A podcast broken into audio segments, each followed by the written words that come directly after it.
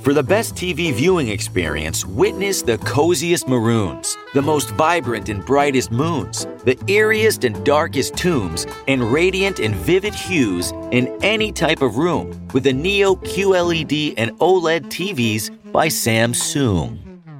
We're supposed to say Samsung, but that didn't rhyme, so you're welcome.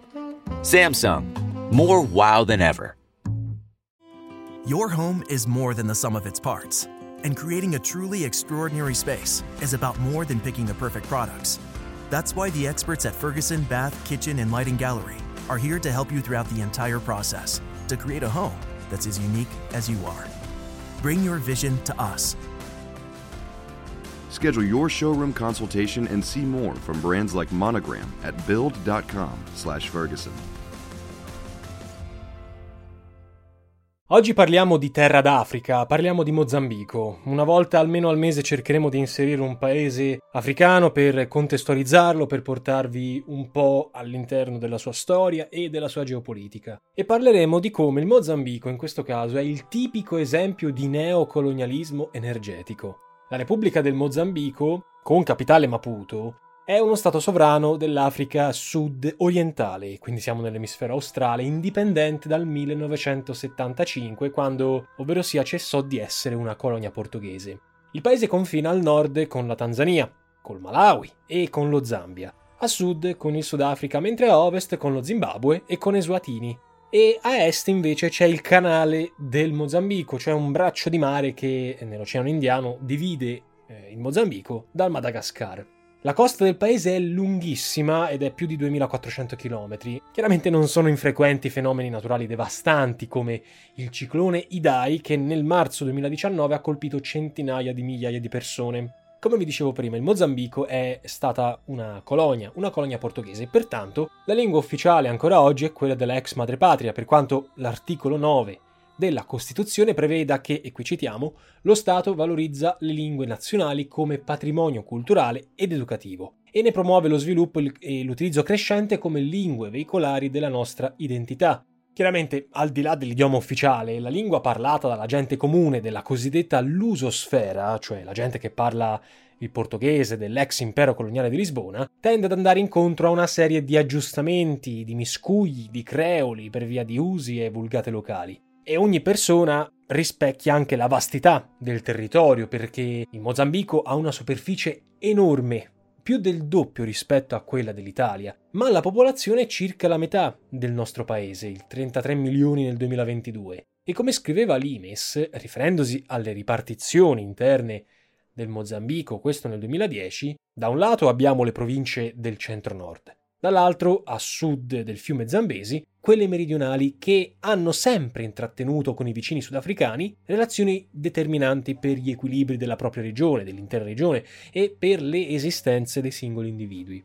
A proposito delle relazioni con Pretoria, con il Sudafrica, dobbiamo ricordare negli anni l'importante migrazione che si è diluita verso le miniere d'oro e di carbone del Transvaal e del Rand, con annessi scontri etnici ed episodi di discriminazione razziale a danno dei mozambicani. C'è un dato poi che contraddistingue il paese, ed è oltre all'emigrazione la ridotta disoccupazione. Perché nel 2022 appena il 2,3% degli abitanti era senza lavoro, numeri ancora più significativi se si tiene conto che il Mozambico ha un'età media molto bassa, siamo intorno ai 18 anni, e ben 13 milioni su 33 quasi di cittadini abili al lavoro, circa un terzo della popolazione complessiva, risiede nel paese.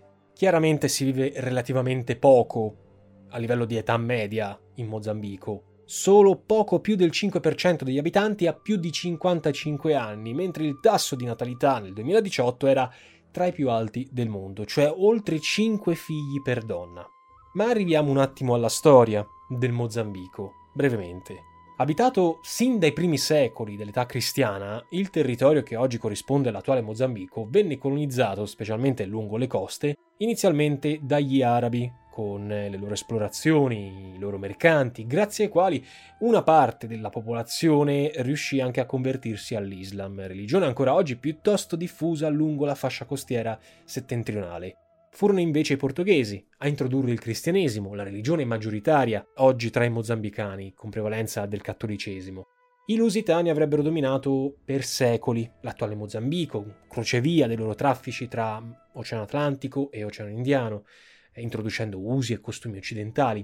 Il loro arrivo più o meno si colloca alla fine del XV secolo, cioè all'inizio essenzialmente delle esplorazioni europee. In realtà i portoghesi si preoccuparono soprattutto di creare scali e insediamenti lungo le coste, senza penetrare nell'entroterra, per utilizzarli come basi di appoggio, come rifornimenti per le flotte che erano dirette verso le Indie orientali, verso Goa, ad esempio, in India. Al contrario, si curarono poco di controllare l'intero territorio, che era delegato a soggetti privati, anche stranieri.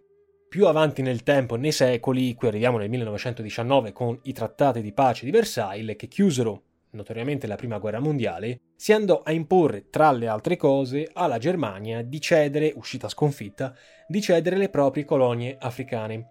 In quel caso la Germania dovette cedere il triangolo di Kionga, cioè l'Africa orientale così intesa, al Portogallo, che lo incorporò bellamente nei suoi possedimenti dell'Africa orientale portoghese, in pratica l'attuale Mozambico. Il secondo dopoguerra, come noto, vide lo sviluppo dei movimenti indipendentisti africani.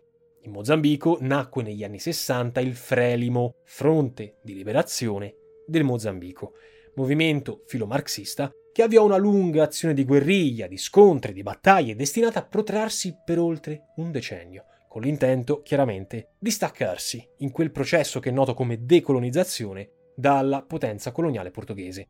Il regime di estrema destra di Antonio de Oliveira Salazar però non aveva alcuna intenzione di concedere l'indipendenza e avviò una dura azione di contrasto ai ribelli, scatenò una sanguinosa guerra interna che era condotta dai generali portoghesi Antonio Augusto dos Santos e Calusa de Arriaga.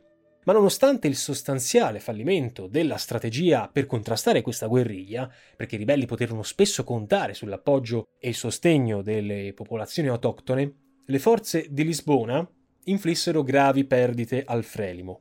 Fu soltanto la fine della dittatura, la morte improvvisa di Salazar in Portogallo, con poi l'avvio della cosiddetta rivoluzione dei garofani del 74, il ripristino lentamente della democrazia nel paese lusitano, che segnarono l'abbandono dei retaggi del passato colonialista e riuscirono in qualche modo ad aprire la strada verso l'indipendenza, che finalmente in Mozambico, perché c'erano altre colonie nell'Africa che il Portogallo possedeva, venne conseguita nel 1975. A quel punto il governo mozambicano assunse caratteri pienamente marxisti, socialisti, sotto la presenza di Samora Machel, leader del Frelimo, godendo a lungo del sostegno dell'Unione Sovietica. Tra le decisioni politiche più importanti di Samora e del Frelimo ci fu la nazionalizzazione, chiaramente, delle piantagioni e la costruzione di scuole e ospedali per tutta la fascia del proletariato. Maputo, la capitale, si dichiarò apertamente a favore dei movimenti rivoluzionari marxisti che operavano ad esempio nel vicino Sudafrica, anche in Rhodesia, che oggi è l'attuale Zimbabwe e sul quale un giorno faremo un bel video, il che provocò la reazione dei governi di quegli stati, che a loro volta sostennero il movimento del Renamo, la resistenza nazionale mozambicana. Gli scontri tra governo mozambicano e ribelli. Your home is more than the sum of its parts, and creating a truly extraordinary space is about more than picking the perfect products. That's why the experts at Ferguson Bath, Kitchen, and Lighting Gallery are here to help you throughout the entire process to create a home that's as unique as you are. Bring your vision to us. Schedule your showroom consultation and see more from brands like Monogram at build.com/Ferguson. With a Planet Fitness Black Card, you don't just get a great workout, you get a great perk out, because your membership is packed with perks. Join for just $1 down and $24.99 a month. Sign up for the Fiat Black Card for $1 down and get all the perks. Deal ends November 22nd. See Home Club for details. Diedero vita a una lunga guerra civile che sconvolse il paese per più di un decennio, provocando una spirale di morti e violenze inaudite. Nell'84 il Sudafrica si ritirò da questo conflitto dopo aver ottenuto dal Mozambico l'espulsione dei membri dell'African National Congress che si erano rifugiati nel paese.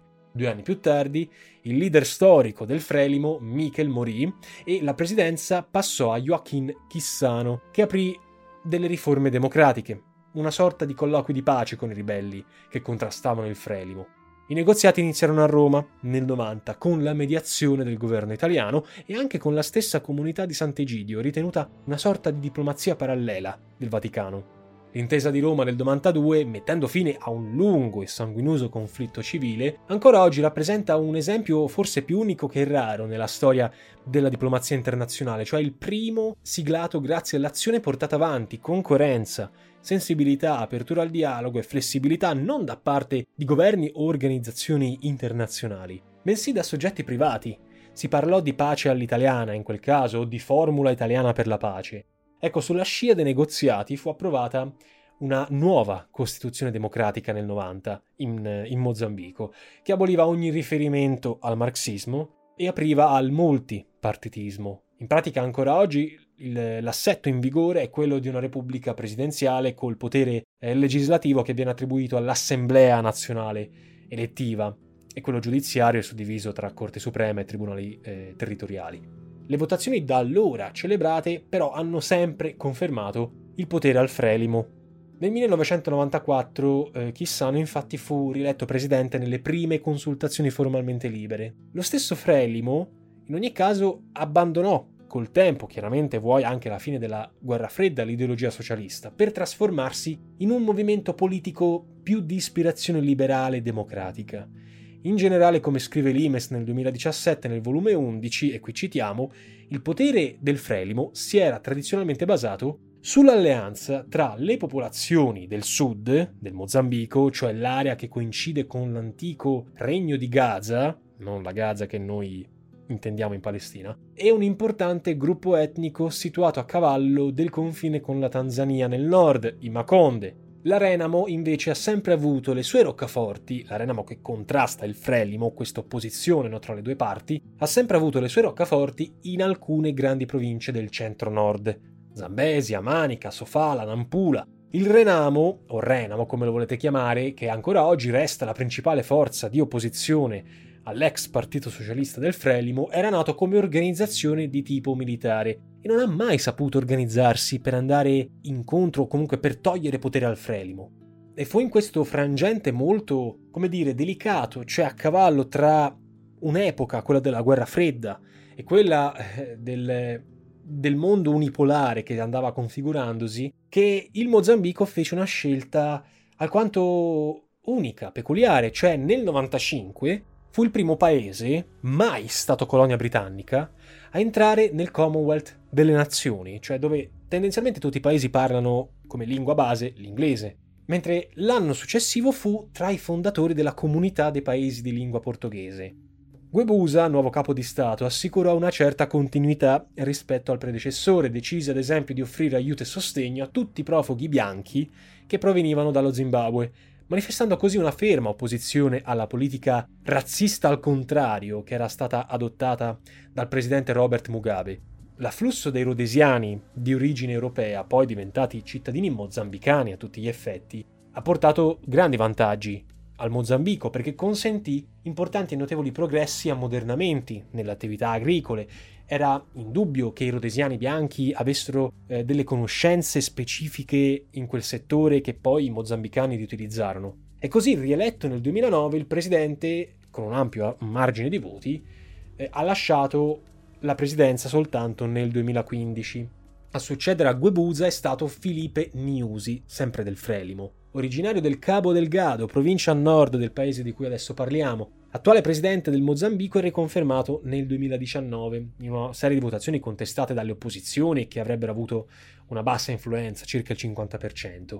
Nello stesso anno, cioè nel 2019, il capo di Stato, vale a dire l'esponente del Frelimo, Nyusi, e un certo Osufu Momade, leader invece dell'altro partito, il Renamo, che a più riprese aveva accusato di broglia e corruzione il governo e che dal 2014 aveva dato vita a nuove iniziative militari, hanno firmato un nuovo accordo di pace che dovrebbe gettare le basi per una rinnovata stabilità interna. E per effetto di questa intesa, molti militanti della Renamo sono stati integrati all'interno delle forze armate militari governative.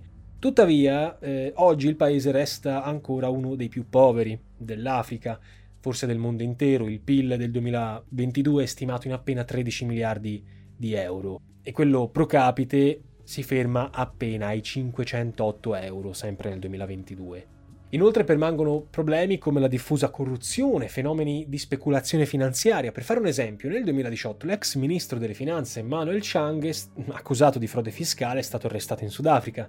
Nonostante però queste criticità, come scrive l'Istituto Italiano per il Commercio Estero nel report 2022, il Mozambico rappresenta ancora una garanzia in termini di ordine istituzionale, di sicurezza degli investimenti. In effetti la stabilità istituzionale, grazie ai 9 accordi di pace, ha aperto le porte agli investimenti stranieri nel paese, ha consentito una crescita notevole dell'imprenditoria locale. Per esempio, dopo l'impasse dovuta alla crisi pandemica, nel 2021 l'economia del Mozambico è tornata a crescere con un più 2,2% e si preannuncia un trend positivo anche nei prossimi anni. Però il Global Peace Index nel 2022 collocava il Mozambico alla 122esima posizione su 143. E dov'è che si vanno a collocare quindi questi investimenti stranieri? Cioè si vanno a collocare nel settore minerario e nel settore dell'energia, carbone, bauxite, alluminio, pietre preziose, petrolio, gas. L'economia del Mozambico continua infatti a essere quella di un paese fortemente sottosviluppato. Come indice di sviluppo umano il Mozambico è 180esimo su 189 paesi. Eppure avendo uno dei migliori rapporti al mondo tra debito-PIL, ancora nel 2020 il 64% dei cittadini viveva sotto la soglia di povertà. Il turismo, neanche a parlarne, è relativamente poco sviluppato rispetto ad altri paesi che sempre nella fascia australe si affacciano, per esempio pensiamo dall'altra parte l'Angola o ancora meglio la Namibia, che comunque sono paesi che stanno sviluppando sempre di più il turismo, in particolare la Namibia. Invece il Mozambico, pur avendo delle bellezze naturali, ancora non spinge tantissimo su questa risorsa. Come ricorda l'ICE, assieme agli importanti aiuti umanitari e per via degli stretti rapporti instaurati grazie al nuovo ruolo avuto dal nostro paese nel suo processo di pace, l'Italia si conferma tra i primi investitori del Mozambico, perché secondo i dati della Banca Centrale Mozambicana nel 2021 il nostro paese è stato il secondo investitore europeo e il quinto a livello globale. In Mozambico sono presenti infatti 50 aziende italiane, la maggior parte delle quali operano nel settore energetico. Tra queste ultime spicca l'Eni, che si sarebbe assicurata diritti di esplorazione e di sviluppo di una serie di giacimenti offshore di gas naturale.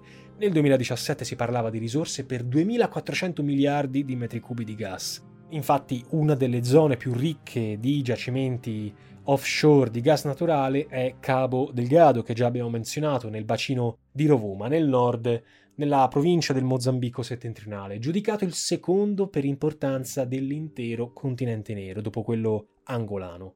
Però il problema è che la regione, fin dal 2017, poi a più riprese anche nel 2021, è stata colpita da una pesante ondata di violenze senza precedenti, perpetrate da milizie jihadiste. Ricordiamo, tra gli altri, l'attacco contro la città di Palma nel marzo 2021, che hanno provocato una vera e propria catastrofe umanitaria.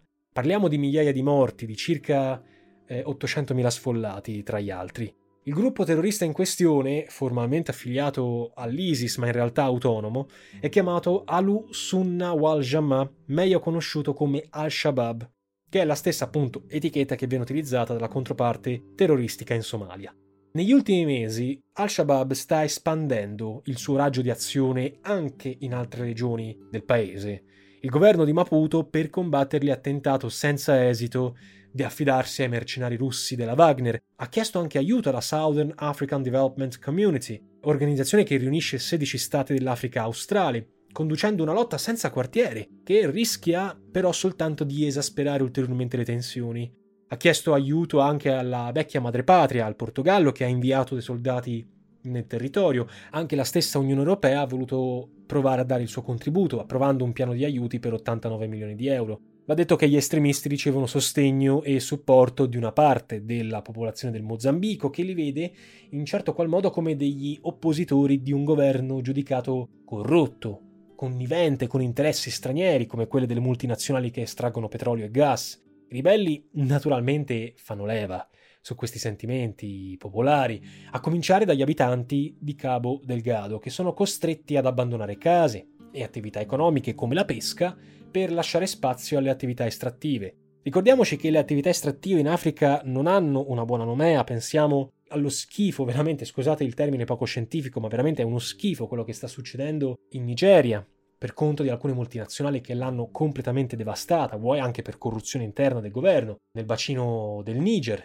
Ma tornando all'ENI, a gennaio 2022, proprio nelle acque antistanti il Cabo, l'ente italiano ha installato la cosiddetta Your home is more than the sum of its parts, and creating a truly extraordinary space is about more than picking the perfect products.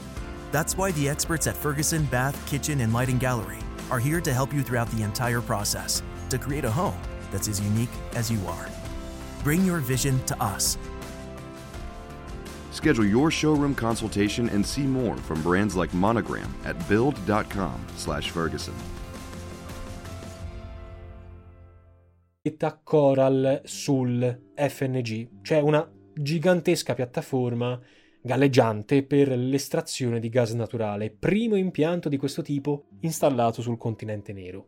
Mentre l'interesse per il gas mozambicano si è considerevolmente accresciuto anche per via, inevitabilmente, della guerra in Ucraina e della volontà di noi occidentali di ricercare fonti alternative al gas russo, ammesso che quelle reperite siano sufficienti ed economicamente convenienti. C'è però la realtà cinese che non abbiamo menzionato, perché la Cina, in tesse delle relazioni con Maputo, sono sempre molto strette. Pechino si è schierata apertamente col Frelimo, per esempio, nel corso della storia, durante la guerra d'indipendenza. Ecco, tra le intese più recenti, che non sono mai andate scemando, possiamo trovare la cancellazione del debito di $52 milioni e lo sviluppo del commercio bilaterale che toccò già nel 2011 il valore di $1 miliardo.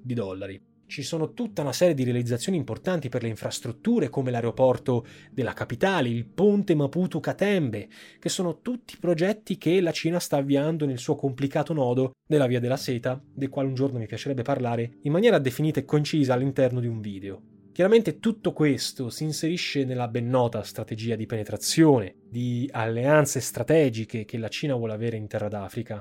Ultimamente si stanno sviluppando anche importanti relazioni con la Turchia, che sono suffragate dall'apertura dell'ambasciata di Maputo e da una visita ufficiale di Erdogan nel 2017, con la recente offerta di Ankara per supportare la lotta contro il jihadismo. Resta da affrontare la questione delicata dell'impatto sociale e ambientale dovuto alle imprese straniere del settore energetico che però operano sempre in Mozambico. Pensiamo al fatto che la devastazione del territorio causata dall'inquinamento ambientale, le pratiche estrattive e i tanti cittadini che sono costretti a lasciare casa e lavoro, con promesse mai mantenute di indennizzi e incentivi di altra natura, alimentano, in maniera naturale, la propaganda degli integralisti, ma stanno anche creando, come dire, i presupposti per una gravissima crisi sociale. La lotta poi contro gli integralisti resta la priorità massima per il governo centrale, sia per conservare gli investitori attuali che incoraggiarne di nuovi, evitare di diventare una sorta di Somalia, cioè uno stato fallito. Giova però ricordare che ad alimentare il malcontento, che può minare seriamente la stabilità interna, c'è stato nell'ultimo periodo la cacciata degli abitanti costieri dalle province settentrionali, e questo è stato un altro grande brutto segnale di quello che potrebbe essere letto come un vero e proprio esempio forse di colonialismo energetico. Se a fine 2020 l'Unione Africana, per via della pandemia, stava stilando uno scenario drammatico per il continente intero, con il rischio di perdere decine di milioni di posti di lavoro e di assistere a una drastica riduzione delle rimesse, basilari per l'economia di queste sfortunate nazioni, sottovalutare il malessere di certo non immotivato della popolazione mozambicana del nord e liquidare il tutto come terrorismo potrebbe rivelarsi, specialmente in prospettiva, un grave errore, perché il Mozambico è grande, la popolazione del nord ha una mentalità differente rispetto a quella più centrale di Maputo. E il caso, per esempio, del recente fallimento dello Sri Lanka potrebbe, e qui vi rimando al podcast, e forse dovrebbe, rappresentare un serio monito per chi pensa di ignorare il malessere radicato nella propria società, sia che essa sia mozambicana o di qualsiasi altra etnia e cultura. Occhi aperti. Ci sentiamo in un prossimo podcast. Per Aspera d'Astra.